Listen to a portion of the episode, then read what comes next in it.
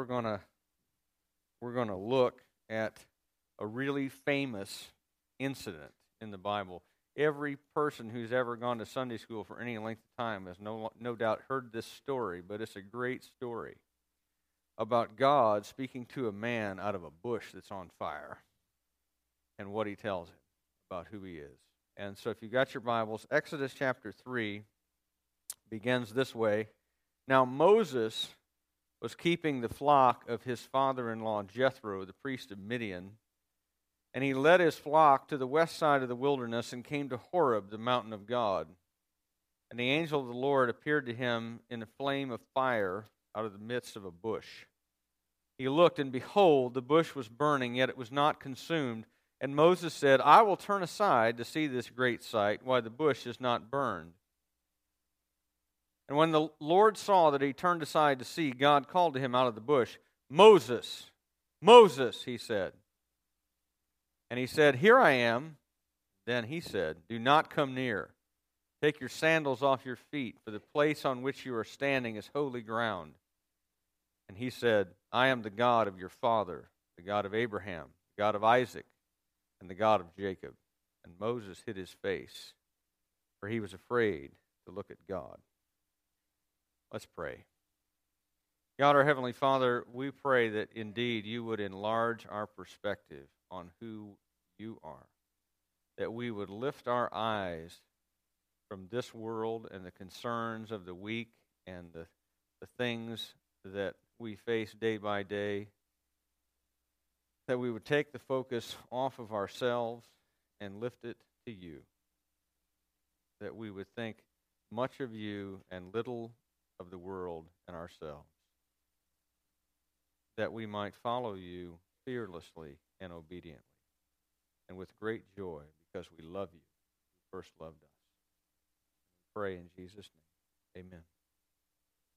Well, this chapter begins with a reminder, in case we forgot, of where Moses is. When you start reading his story, it starts out, you, you start to think it's maybe going to be a story kind of like Joseph. You know, Joseph's story starts out good, and then it gets worse, and then it gets worse, and then it gets worse, and then it gets a lot better.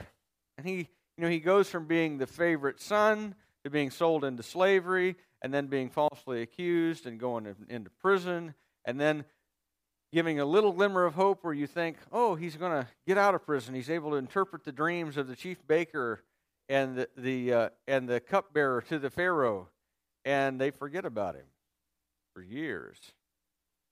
And then he winds up just overnight prime minister of Egypt. And he's able to bless his family, and there's this long process of, by which reconciliation comes about between he and his brothers, even the very ones who sold him into slavery. And it's this great thing, right? And you think, oh, this is cool. Moses' story starts out kind of bad.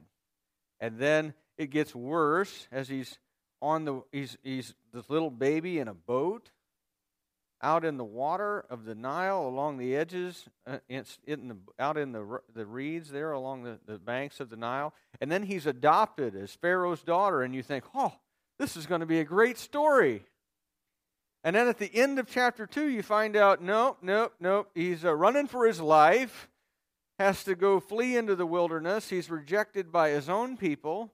He's rejected, he's, uh, he's, he's no longer able to call himself the son of Pharaoh's daughter because he's identified with the Hebrew slaves. And he's regarded as a traitor, has to run for his life from Egypt. He has, he's a man with no people, with no country. He gets adopted into this family of sheep herders in Midian. And I have to tell you that for 40 years, he's Prince of Egypt. Life is good. And then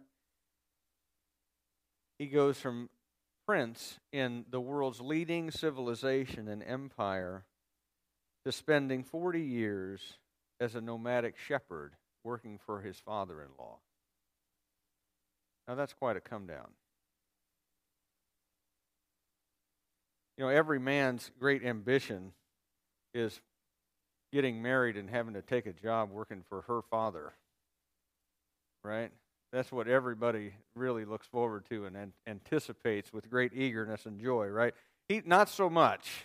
He spends 40 years wandering around in the wilderness in Arabia with a bunch of stinky, stupid sheep. And every day, imagine this, every day you get up and you go, Well, what are we going to do today? Oh, okay. Uh, all right. Well, one item on the to do list lead the sheep to another piece of pasture. And then every day, you know, the next day you get up, well, what are we going to do today? Well, it's dawn. You got to go check on the sheep, take them to fresh pasture. Maybe one of the ewes is about to give birth. I've got to help her out with that. That's gross. Um, you know, that's the highlight of your week, right? Uh, this is what he's doing for a job, working for his father in law as a shepherd, leading a flock of sheep around the desert, helping ewes give birth, going to fresh pasture. And then one day, 40 years of doing this. I, I turned 40 this last August. Can't imagine having that as my job every day for as long as I've been alive. I, I just can't imagine. And one day he's out on the backside of the desert, out on the west side of the Arabian Peninsula, near Mount Horeb. And he looks and he sees a bush that's on fire. Now, your entertainment when you're a sheep herder, you got to take your entertainment where you can find it. You know, this is this is a day, young people. I realize that you know this is this is you know foreign to you, but there was a day before Angry Birds, um, and and Amazon Kindles and all this kind of thing. They, they just didn't have that, right? And you wander around, and this is you know taking care of the sheep is your job, and you get up and you spend the whole day with them. Then you go to sleep, and if there's a thunderstorm, you have to sing to them so they don't run off in terror. Um, and, you know, this is what you do. And so, hey, there's a bush on fire. I'll go watch it burn. and as he gets closer, he realizes the bush is burning, but it's not being consumed. Well, that's unusual. And so he gets a little bit closer, and suddenly there's a voice speaking out of the midst of the fire. Don't come any closer. Take off your sandals.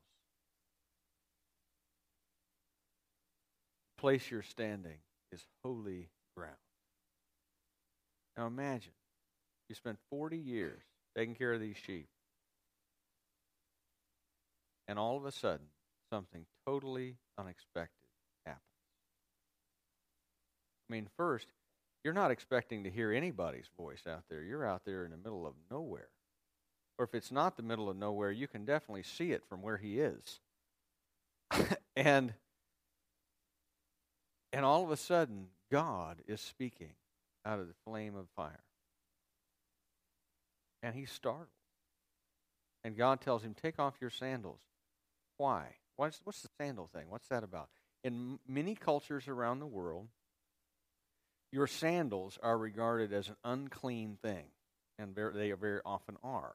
A lot of those cultures do not have asphalt or concrete or um, penned livestock or you know some of the other niceties of civilization, and so your feet are filthy a lot of, in a lot of those places, and so you do not wear your shoes into the house because you leave what is dirty outside. And God is telling Moses, if you want to come into my presence, you're going to have to remove all the things that are dirty about you.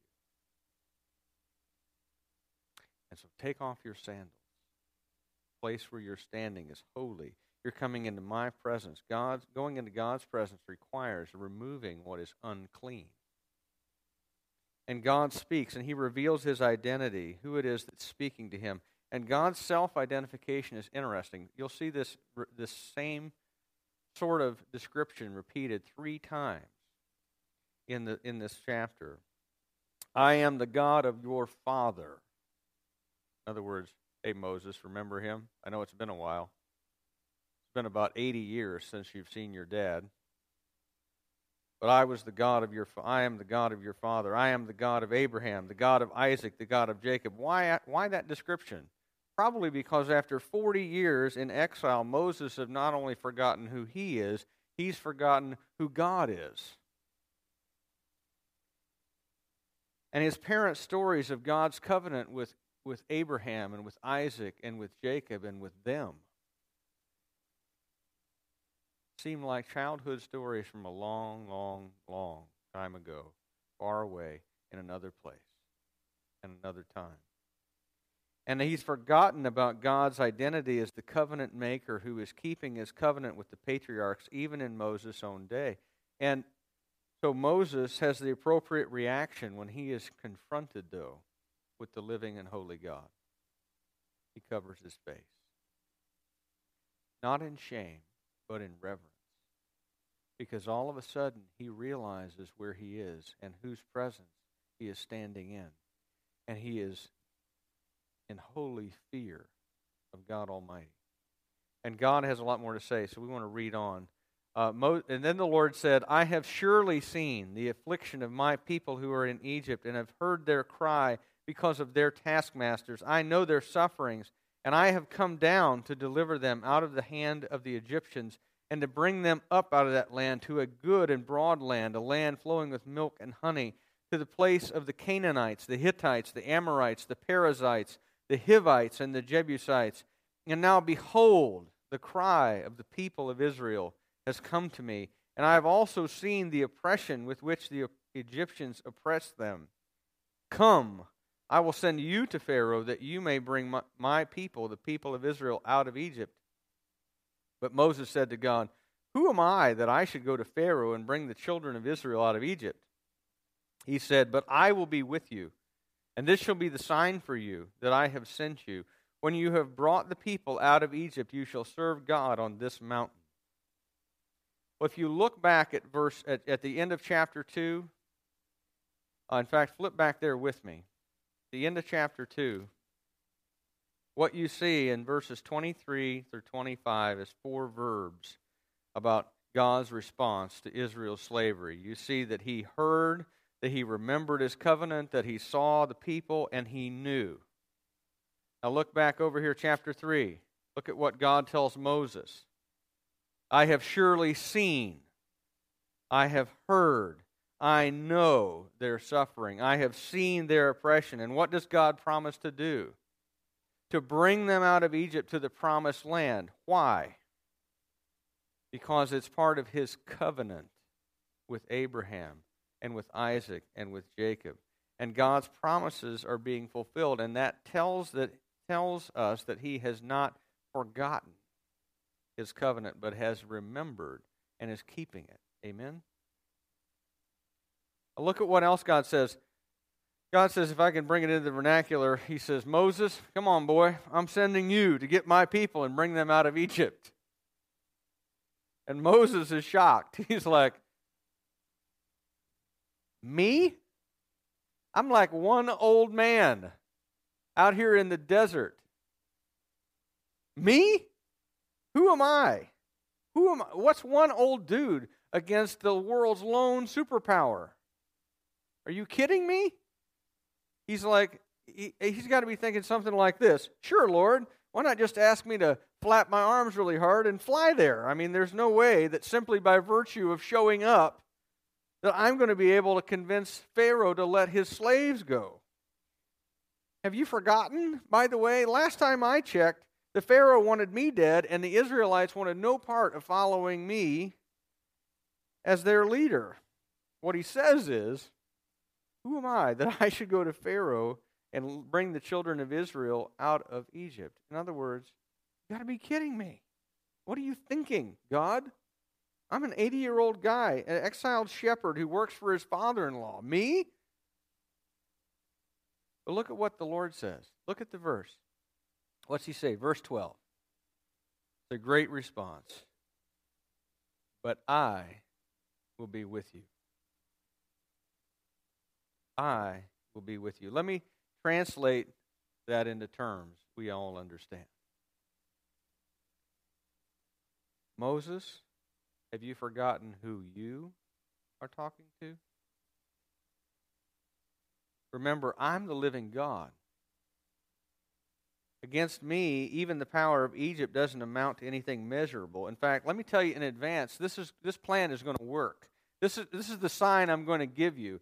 Not anything you're going to see before it happens, but after it happens, you're going to get back to this mountain and you're going to worship me right here in this same spot at this bush. And you're going to know that I was there and that I showed up for you in a big way. Because he, here's the issue Moses thought that what really mattered in the plan of God is who he was. And God says, no, what really matters in my plan is who I am. And who I am matters most because I'm going to be with you. And you think it's a big deal for me to send you down to Pharaoh? I can turn out Pharaoh's light like that. Not a problem. I can deal with Pharaoh. I'm sending you. And when you get back here, you're going to worship me in this spot. And I love this passage. I love this passage because there's two truths I think that it teaches us. You know, I, I tried to remind us of this last week. I couldn't find the reference, but I, I looked it up. I found it. In Job chapter 10, verse 4, Job is in the depths of his suffering and he cries out to God and he says, Do you have eyes of flesh? Do your eyes see? And when we're suffering, it's easy to think that the answer to that question is no. That God doesn't see us, He doesn't hear our prayers, He doesn't care about us much at all. But the God who speaks from the burning bush, what He tells Moses and what He is telling you and I is this that He's not just a God who is holy and powerful and able to do some really interesting and exciting and powerful things. He's also the God who is present. He is the God who is with us in the midst of it all. And He's not simply present, He's pre- present to powerfully aid and to come to the rescue and to carry out the plans that He has for us through us. And there may be, in fact, a lot of things that are way too hard for us, but there's nothing too hard for Him. And we might, if we think about the task that is ahead of us, think, who am I that I should do this? But the reality is that's the wrong question. Not who am I, it's who is God who is with me in the midst of these things. And knowing not only what the right answer to the question is, but Him who is the answer we are able to see our suffering in the right perspective. That God is there with me. That on top of that, the things that He has called me to do, though they are way too big for me, like as an example, when I think about reaching 2018 people in the next five years, I go, oh, Jesus, if you don't show up in a big way, we're in a heap of trouble. okay. And and then I think, but you know what? I know that God has called us to share the gospel with the lost in our community. And because of that, I have every confidence that God is going to show up for us in a big way. And that task is way too big for us. It's way too big. It's a big, hairy, audacious goal that we have nevertheless set and thought, you know what? God is God is going to be honored in this, and we want to do it, honor Him. But it's too big for us to do. But not unless God, but unless God shows up, in which case it's perfectly obtainable. Perfectly obtainable. Because God is the same God who went with Moses down to Pharaoh. And that was a much more difficult task. Same God who went with Moses down to Pharaoh is the same God who's with us today. who's with us in the midst of our difficulties, in the midst of our circumstances, who sees and remembers and knows what we go through, and who keeps covenant with us, and who shows up for us when we depend on him. Amen? All right, let's move on here in the text. Then Moses said to God, If I come to the people, this is where the excuse making starts on Moses not wanting to go. Moses said to God, If I come to the people of Israel and say to them, The God of your fathers has sent me to you, and, and they ask me, What is his name? What shall I say to them? God said to Moses, I am who I am. And he said, Say this to the people of Israel I am has sent me to you. God also said to Moses, Say this to the people of Israel The Lord, the God of your fathers, the God of Abraham, the God of Isaac, and the God of Jacob has sent me to you. This is my name forever, and thus I am to be remembered throughout all generations. Go and gather the elders of Israel together and say to them, The Lord, the God of your fathers, the God of Abraham, of Isaac, and of Jacob, has appeared to me, saying, I have observed you and what has been done to you in Egypt. And I promise that I will bring you out of the affliction of Egypt to the land of the Canaanites, the Hittites, the Amorites, the Perizzites, the Hivites, and the Jebusites, a land flowing with milk and honey. And they will listen to your voice, and you and the elders of Israel shall go to the king of Egypt and say to him, The Lord, the God of the Hebrews, has met with us and now, please, let us go a three days' journey into the wilderness that we may sacrifice to the Lord our God. But I know that the king of Egypt will not let you go unless compelled by a mighty hand. So I will stretch out my hand and strike Egypt with all the wonders that I will do in it. After that, he will let you go. And I will give this people favor in the sight of the Egyptians and when you go, you shall, not go empty, but each woman shall ask of her neighbor and any woman who lives in her house for silver and gold jewelry and for clothing. And you shall put them on your sons and on your daughters, and so shall you plunder the Egyptians. Moses got the point, at least a little bit. It's going to take him another whole chapter to decide that he's going. We'll look at that next week. What matters most, though, is who God is. And he asks, therefore, another question Who are you? What's your name? He knows that the living God is speaking, but either it's been too long of a time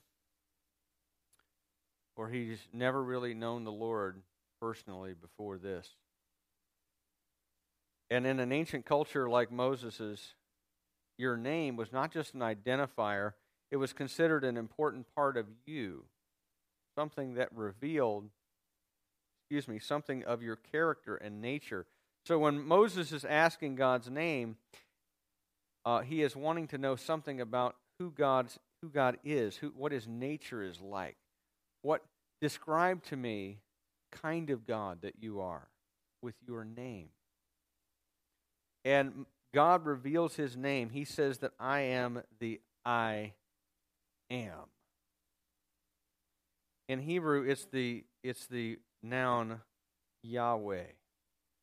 And it's related to the Hebrew verb hayah, which is the, the verb for existence. It's the verb that means to be, to exist.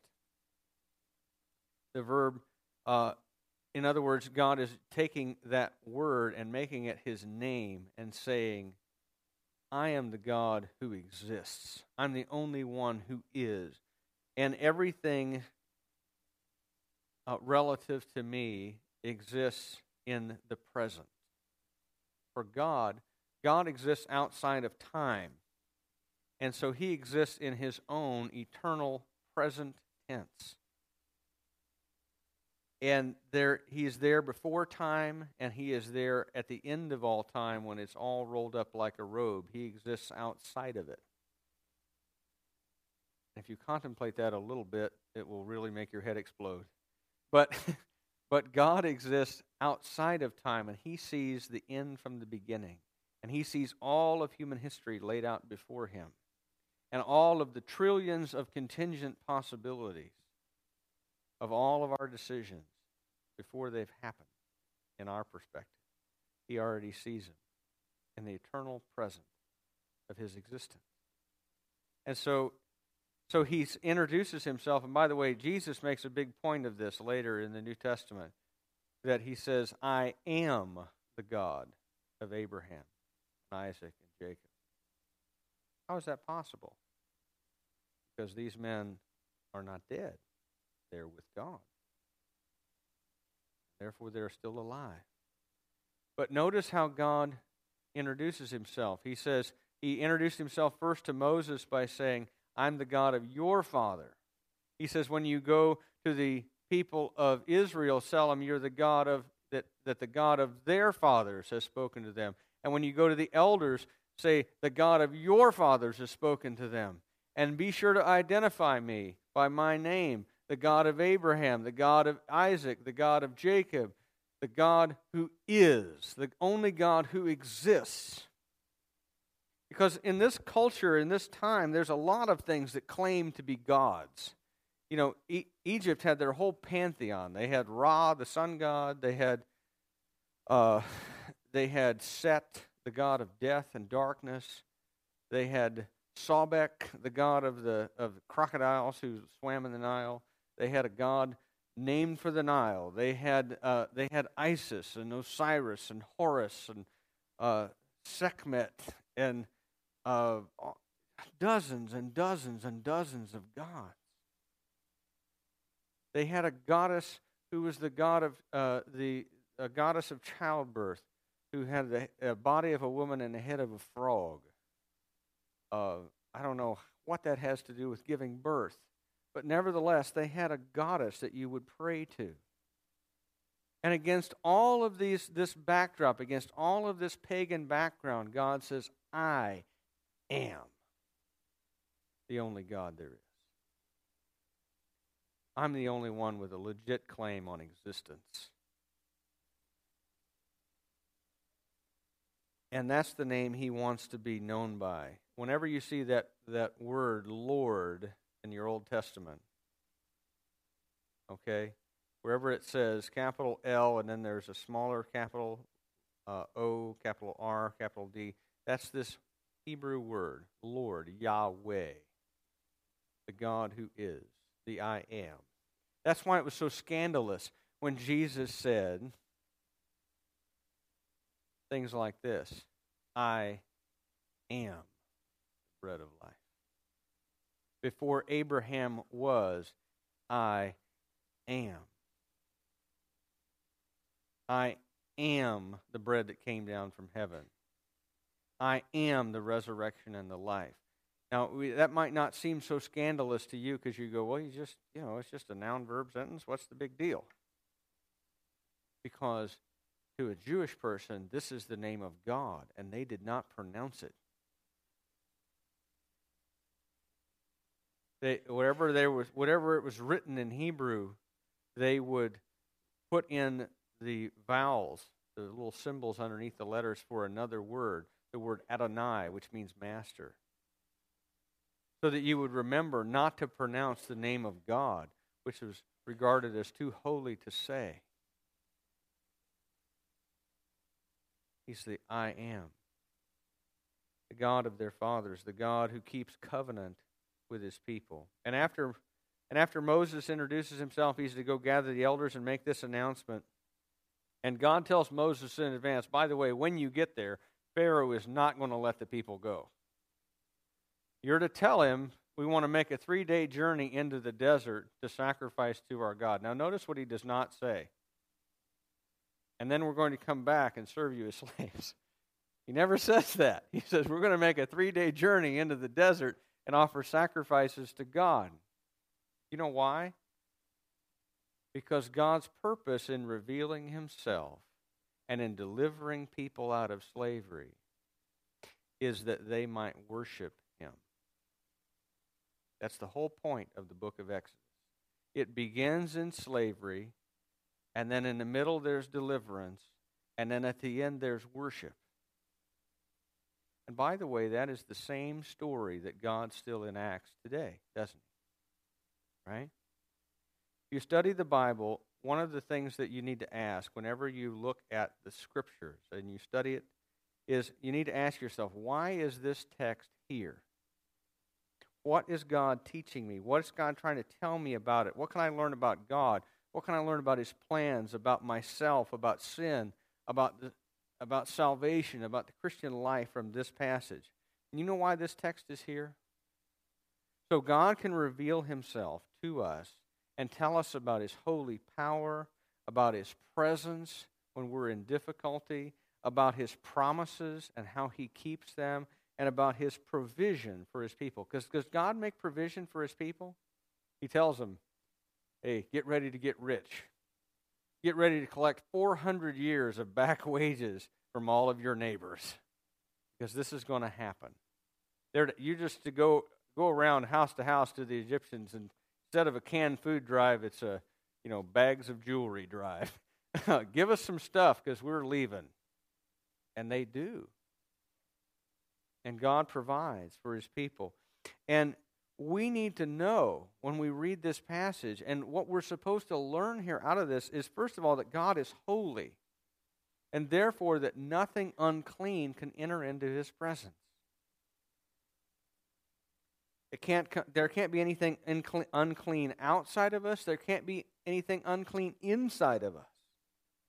And nevertheless, come into his presence. We need to know that God is powerful that God is not just able to make a bush burn with fire that somehow doesn't consume it. He isn't just able to speak from the fire, but He is a God who is able to do much greater and much more impossible things than that, like delivering people out of slavery and bringing them into a promised land in keeping with His covenant. And by the way, God still does that. He still does that.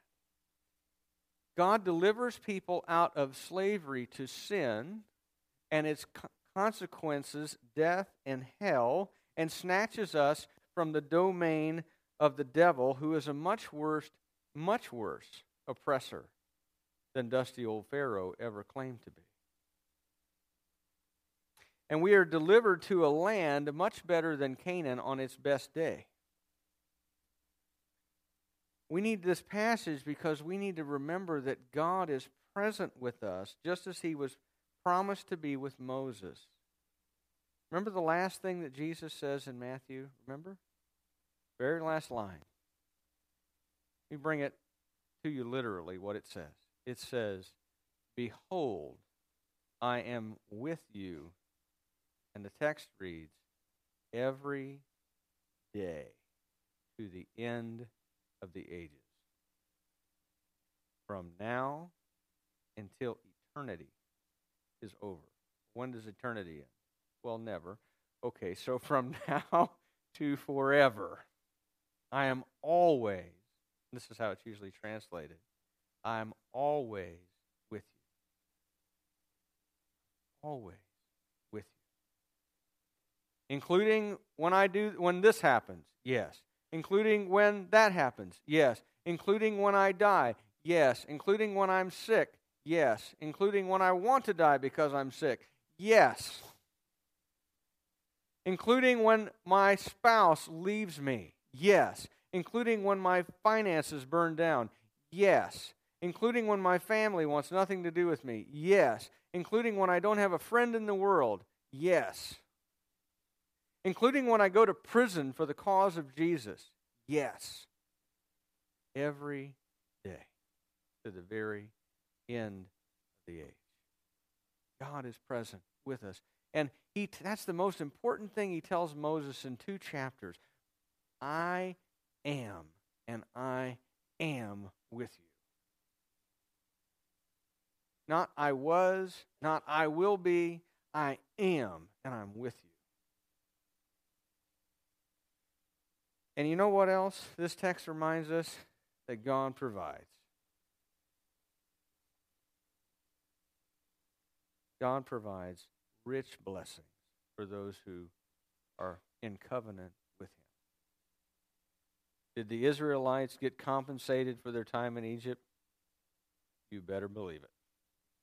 They got compensated so well that they built the tabernacle out of the surplus of what they had of all, and we're going to read about it. The, the stuff that they had was was unbelievable quantities of silver and gold that they would have had to bring to contribute to this. And in fact, they had so much of it that Moses finally told them, "Stop bringing stuff. We've got more than we need." They they had provision that was beyond what they could imagine. And by the way, does God still do that? Yes.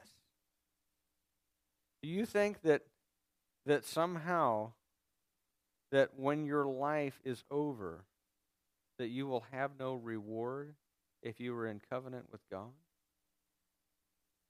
Sometimes we forget that we do.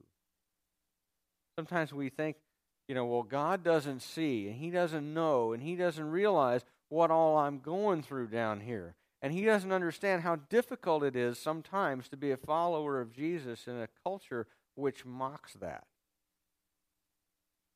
And how difficult it is to continue to do the right thing day after day after day after day when you do not see necessarily much blessing and benefit and reward for that. But God sees. And let me tell you that the God who made sure that the Egyptians were plundered and that their wealth was carried out of Egypt in vast quantity is able to reward. You remember what Jesus says in the Sermon on the Mount? He says, Blessed are the poor in spirit, for theirs is the what? Kingdom, heaven. Now, I've read the end of the book and I've seen it described. It's a city that has 12 gates, each and each gate is made of a single pearl. Now, I don't know how many of you guys have been to the jewelry store lately? Okay. Uh, Valentine's Day is Friday, by the way. Okay. In case any of you need some encouragement, uh, this is your reminder. All right. You can thank me later. Um, but think about that. A pearl big enough that you can make a gate out of it. Massive. I don't know what kind of an oyster it comes out of, but it's humongous, right? And all I know is the ones that are about the size of a BB, a little, you get a little strand of those, are about $800, right? And this is what we're using for the equivalent of what we would use as cast iron today in our world. And, and the Bible describes streets that are, you know, our equivalent would be asphalt, which is hot tar and gravel, right? And the streets are paved the scripture says, with gold. One of the most valuable things in our world. Do you think we get a reward? God says, Jesus says, Blessed are the meek, for they shall what? Inherit the earth. Not just one little strip of, of dusty ground along the Mediterranean Sea on the east side. The earth is yours. God is holy and powerful and protects and is present and provides. Amen? And all those things that God does in our lives are meant to do for us the same thing that God intended for the Israelites to do when they saw the same thing worship. Worship the God who is and does all these so I'm going to pray, and then Tony, if you would help us worship the King. All right? Let's pray. God, our Heavenly Father, we thank you for your abundant provision. We thank you for your greatness and goodness and love and presence with us and provision beyond anything we can imagine. Father, you are a great King, and you are the great lover who pursues us from heaven all the way back to heaven with you. And Father, we cannot thank you enough. And so, in an attempt somehow to give you honor, we, we declare your greatness and your goodness and our love for you. which is small in comparison, but it's all we got, Father. We offer you our best. Pray